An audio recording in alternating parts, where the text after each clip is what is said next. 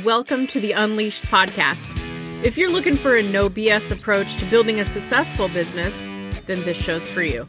I'm your host, Christina Scholen, sharing an unleashed, real straight talk approach to life and business. So buckle up, put on your big girl panties, and let's get started.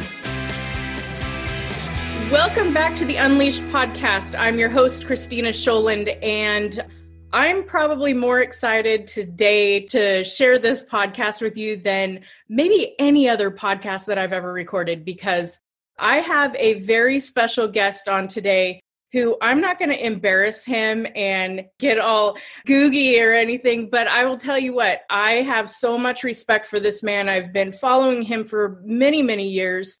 Many of you know that I have been an esthetician for, I think this is 22 years that I'm going on.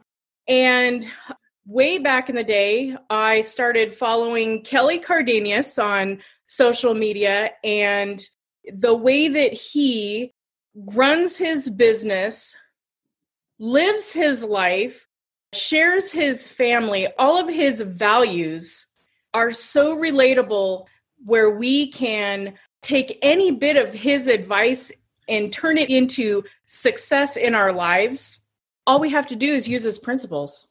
It's amazing. And so I'm really excited. And Kelly, I I'm gushing because I just, you know what? I love your family, like your your dad, your brother, all of it. Like I want you to first, I want you to share your story. And I'm gonna give you, I'm gonna give your book a plug really quick too, because I read your book. It's so awesome. It's the six indicators for business and life. And uh, you know what? I'm going to put a link to it on our website so that anybody who is interested in grabbing it, it is well worth it. It's so well worth it. So, welcome, Kelly, and I'm so grateful to have you on today. Well, I appreciate it. And honestly, like I'm very humbled. I appreciate your words. And it just, uh, honestly, you already made my day. So it's incredible to be here. So a lot of when what we talk about every week is, you know, how to there's entrepreneurs, there's just people, you know, listening life lessons and that kind of stuff. Tell me about growing up. I know that your parents instilled in you confidence, belief in yourself. Like you pretty much knew from a very young age that you could do anything and pretty much you've lived up to that. So tell me about all of that. Well, I think it started with my mom was the lover. My dad was tried to be the disciplinarian. Now he's a softie because he's a grandfather. He's actually his name is Kempa now with my kids. And it started with it really started with my mom. My mom wrapped us up with love. We didn't have the most traditional, you know, upbringing, but she wrapped us in love. So it almost it, it almost gave us the, that rose colored glasses to our whole entire life. And the things that they constantly said, I've paraphrased now, but it's a phrase that I use with my kids, which is I'm perfectly wonderfully made in the image of God. Anything contrary to that is a lie. And from this day forward, I will only accept truth. Now, I paraphrased that for my parents, but they told me every single day that I was perfectly wonderfully made. They told me that I was awesome. They told me that I could do anything, that I was purposed to do. Not that I could do anything. Because I think this was the biggest thing is when they raised me, I was the baby in the family, but they never compared me to my brother. My brother was a superstar in every single thing that he's done. He's a uh, one of the, he's one of the top attorneys in the entire country. He was the top of 40, under 40. He's got a, a law firm there in Vegas that's one of the top. And he was the best at everything. He's continued to be the best at anything, everything. But they never compared me. They only said, "You are perfect at being you." I love that.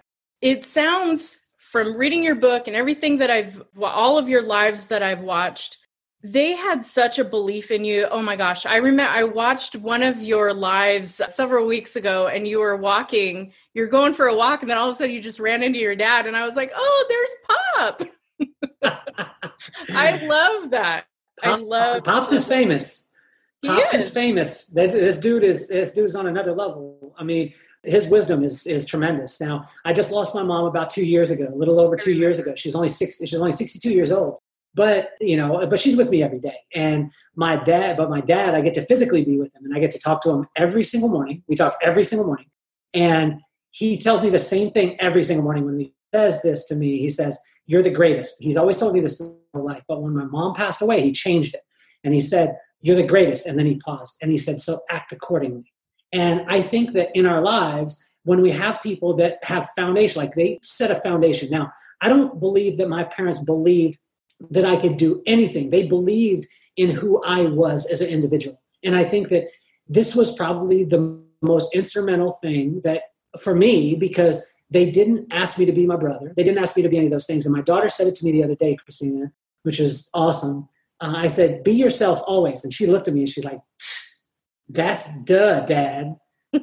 Everyone else is taken anyway.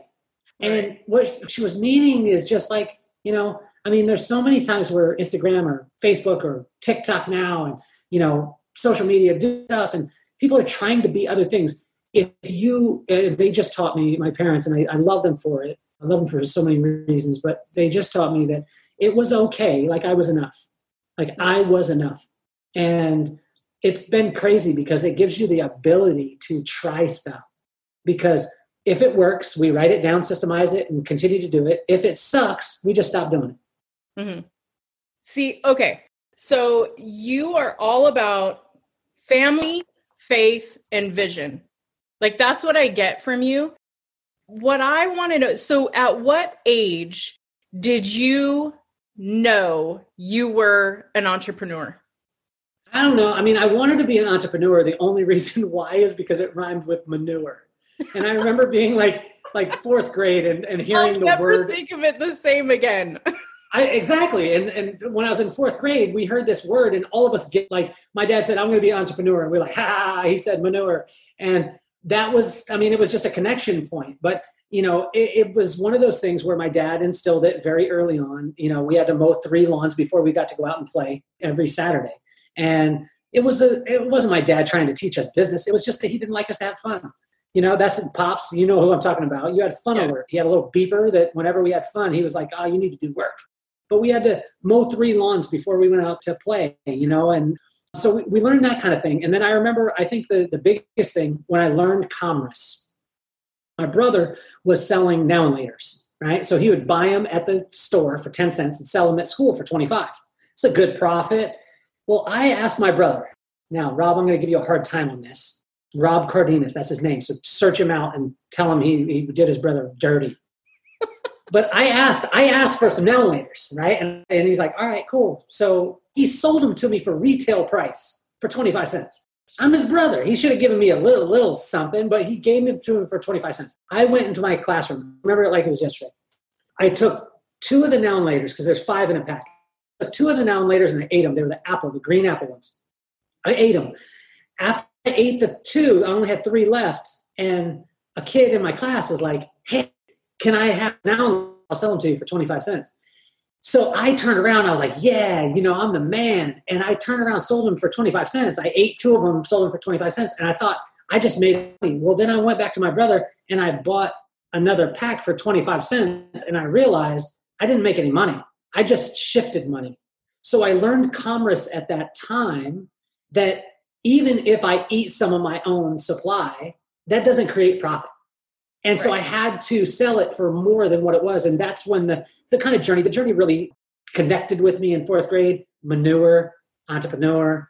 And then, you know, it was desperation. It wasn't like an entrepreneurial spirit. It was like we have, we get free lunch at school. So we would get five tickets for free because we didn't have enough money to be able to get lunch. And then me and my brother would sell them. So we would sell them and then we would buy the kind of lunch that we wanted. Does that make sense? Yep. So it was, I think the entrepreneurship was more out of a necessity and then realizing that it was a gift that God gave to us that we didn't have much because he taught us the principles. So we fell in love with our current circumstances. And when I find that when you have a love affair with your current circumstances, magic will happen. Nice. Okay. So what I want you to like your book, you put your life and all of the lessons that you've been taught and you've learned in your entire life you were able to put it all into a book. It when i say it was easy what i mean by that is you took everything that you already know and you just put it down on paper and journaling. So did the journal i know that you've had your same journal for since you were little right? Yeah i mean i have different ones but i, I have one that I share that I have it since it's been 1985. Uh, I have one of my notebooks back from 1985, and we use the same principles in our business today. Yeah. So that's the funny thing is that even though life, like things change, economy changes, like everything changes, but the principles of everything, like the functionality of everything, really old school works old school Absolutely. works. You just roll with it and and i know that we're in a different time right now but mm-hmm. still the foundation of it all is still the same. We just have to use different tools. Like right now everything's digital. Right now everything you know school is going to you know it's remote learning. We're having to learn from people online. We used to meet in person for things. Now everything's on Zoom. It's like, it's just the way that it is now. So I want to know more about your book. Share, well, I know about your book because I read it, but I want you to share your book and talk about the six indicators that you write about. Well, I think the, the biggest thing was is, is uh, you know, people constantly try and put you in a box. So when I wanted to write a book at first, I, I looked online and there, there was some principles on how to be able to do it, which I, I, I looked at it and it was amazing. I learned a lesson from a guy named Tim Storey. If you get it, you need to have him on your podcast. This guy is absolute fire. And so Tim Storey told me he doesn't listen to other public speakers because he public speaks. He said because mashak, a Jewish word or a, a Hebrew word that means the, the act to rub off. And a lot of times when he would listen to other people, they would rub off on him and then his style would start to morph into what. Does this make sense? Absolutely. So when I went to write, when I went to write a book, I think the biggest principle here is I never wrote a book until I wrote a book. Okay. Right. And most people are just scared to start. So when I went to write it, everyone told me that I had to write a certain way. And I was like, I don't want to, I want to write like I talk. And if you, when you read the book, am I correct on this? Like Absolutely. when you read the book, it's like we're having a conversation. Like, a, and I may not win an A in how to write a book, but that was me. Like that it came from my voice.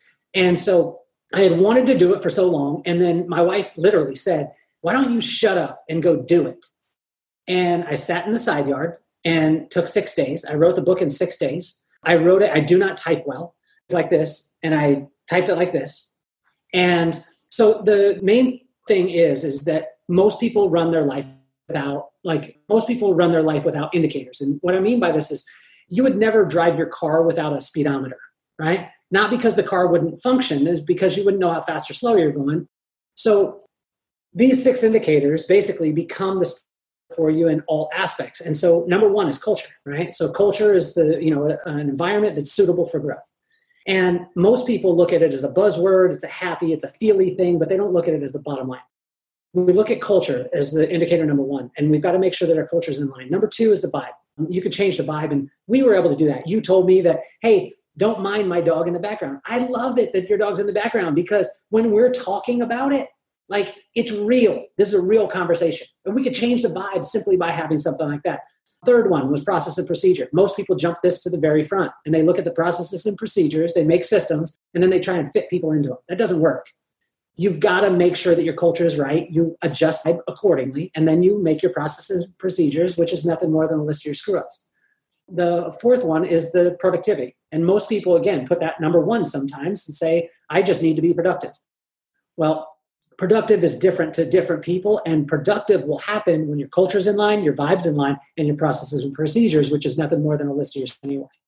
And then we get to, once we have that foundation, then we can innovate, which is the uh, indicator number five, and then we can adapt, which is number six. And I tell you, what I found is in all business, in all life, in all relationships, and I test this all the time, there is not one challenge, there is not one goal that you'll ever have that will not be met. Focus on the six indicators.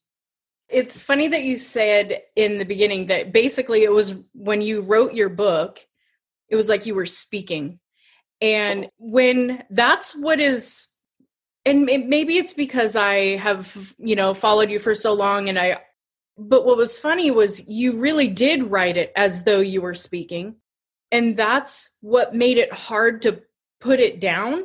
And because and and then so like i what was the other funny part is and i don't want to sound like a stalker and i know that you know some of my people that are listening right now are probably giggling about that but when you speak of some of the stories of growing up, like you, I've watched so many of your lives and listened to your podcast that I'm like, oh, I remember him talking about that. You know what I mean? And so yeah. these, so, and maybe that, but I'll tell you, it really, it's hard to put down because it's relatable. It's mm-hmm. relatable. It's not that, it's not a stuffy, I know better than anybody else type coaching or you know what I mean? It's very real. Mm-hmm. It's for anybody and you can use it in any aspect of your life.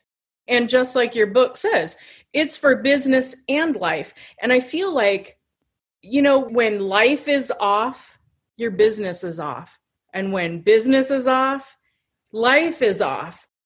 It's like when they're out of sync, makes things a little bit difficult you know and you you have little challenges. But you know and it's about adaptability. And you know when things start changing like what we're in now we need to adapt to the world that i don't like the whole new normal thing. It makes me a little bit crazy.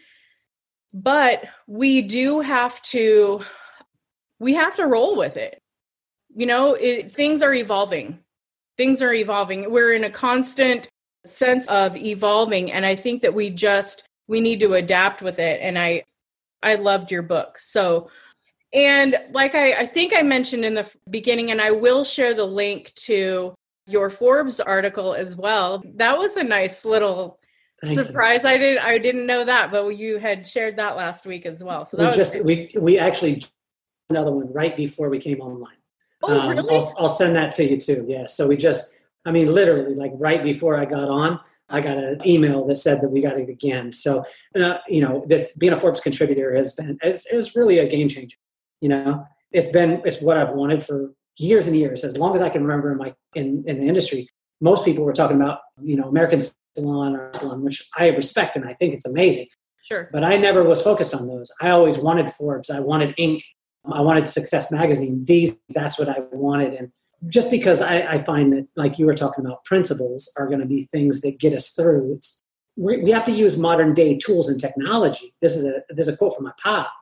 But I mean, I want you to realize that uh, honestly, like as far as when you were talking about whether it be new normal or you know we're adjusting and things like that, I just think that we need to study. Like if we really study the music industry, the music industry had the coronavirus when the iPod happened because the music industry used to be all live, used to be selling records, and then it went digital. And what did they do? They had to adapt. But if we really study the music industry, and what I would suggest is I would watch the, what is it, the Dr. Dre and uh, Jimmy Iovine uh, documentary on HBO. If you watch that, you'll see what just happened to our whole world, but it happened in a microcosm in the, the music industry before it happened to us. Wow, that I never, you know what, that's funny because I never really thought about. I remember when it went, you know, from buying the well, you know, back in our day, it was cassette tapes, records, oh, yeah. all that. Real, reel to reels. oh my gosh, yeah, yes, exactly. But yeah, I mean, I remember the whole, you know, when it did start going digital and pirating and all of that stuff, and mm-hmm. It's like do they even sell cds anymore? You know i mean that's everything everything's at your fingertips. Everything's right here you know? Well when you i mean when you watch the uh, documentary there was a lot of musicians that were mad that were saying there's no way and jimmy iovine as opposed to getting so mad at first circumstances the world gave him he added a little bit of water added a little bit of sugar and made lemonade and came out not just on top but when you see what Jimmy Iovine did, I mean, he led the charge. And so I just ask every single person, whatever circumstance, it doesn't matter whether it's coronavirus, or whatever it is, like, how are you going to take those sour circumstances and add some water, add some sugar, and make some lemonade? I mean, what else are you going to do? Just get mad? You know what I mean? Right. And you can stay mad all your life, but then you're just going to stay bitter, just like those lemons. Add water, add lemonade, or add sugar, lemonade. Oh, you know, we've talked about it so much because I'm the type of person where if I'm thrown a challenge, a life challenge, you know, I might have a pity party for a couple of minutes, but I can guarantee you after about i'm not going to say five minutes but a very short span of time we're not even going for a full day. Like yeah. i'm immediately in a solution mode. Okay what am i going to do? How am i going to what's my plan to make this better how much sugar and water do i need to make this taste great Absolutely. you know for those who are listening this what's funny is that Kelly and I had become connected because of me being an esthetician, him being a salon owner, and you like all of your business tips, everything that you teach, you have not put yourself in a box. What I love about it is I'm like, you know what? This guy's got it down because he didn't just keep himself in one industry. You opened it to anyone and everyone and you make everybody feel like they belong. I love that. I Thank you. Totally love that. So I am going to put a link. Oh, and I see you've got your bling on the counter. Can I just tell you that I freaking love that stuff? I do have corona hair. Your hair? I have corona hair. Your, your hair looks amazing. I, I tell you, when you were when you were saying that about the salon ownership, I, I've never seen myself as a salon owner ever. I, and I don't, re- I don't, I don't resonate with it now. I, I think saw myself, that in your face when I said that. You were like, oh. Well, no, I mean, what I see myself, what I, what I am is a culture builder that happens yeah. to own salons. And so that's for me. And that's always what I kept my focus on. I think a lot of times, like you said, I think people will pigeonhole themselves and put themselves in a place. I would much rather, I mean, principles are principles, right? Whether, whether I'm selling hair color, whether I'm selling ha- haircuts, whether I'm selling, you know, Forbes magazines, whether I'm selling courses or scissors or whatever it is, and whether I'm trying to get you to let me mow your lawn or sell you now and later's. It's all the same principles. Absolutely. Absolutely. And I can tell how well respected your team members. I can see how highly they think of you. And you don't need to shy away from that. I can tell. I can tell. I thank you for the conversation today. I thank you for giving us some of your time. I will share the link to your book and the Forbes articles there and it's been an honor for me to to be able to share some time with you today. I could probably sit and pick your brain forever, but I'll let you get back to your family. Well, I thank you so much. You're you're incredible. I love what you're doing. I love your podcast, and I love that you're out there and you're doing something because there's so many people that have analyzation paralyzation. They analyze it for so long and it paralyzes them. And I think that Christina, it's phenomenal what you're doing to give people a platform. Great. Thank you. I appreciate that, Kelly. I re- appreciate your words and the entire conversation. I will be seeing you on Facebook again. All right. All right. Thank you so much. Have a great day, Kelly. Thank you. Thank you for joining me today on the Unleashed podcast. My hope is that you leave this podcast feeling inspired, fired up, and ready to take the next step to living your dream life. And if you could do me a quick favor, please leave me a five star review over on iTunes. I love reading the reviews, and each week I'll choose one special person to win some Unleashed Sway. Make sure you add your name to the review, and I'll reach out to you if you're the winner. Thanks again for spending your time with me today. Be sure to visit me at ChristinaUnleashed.com for past episodes and more gifts to help you unleash the most successful version of you.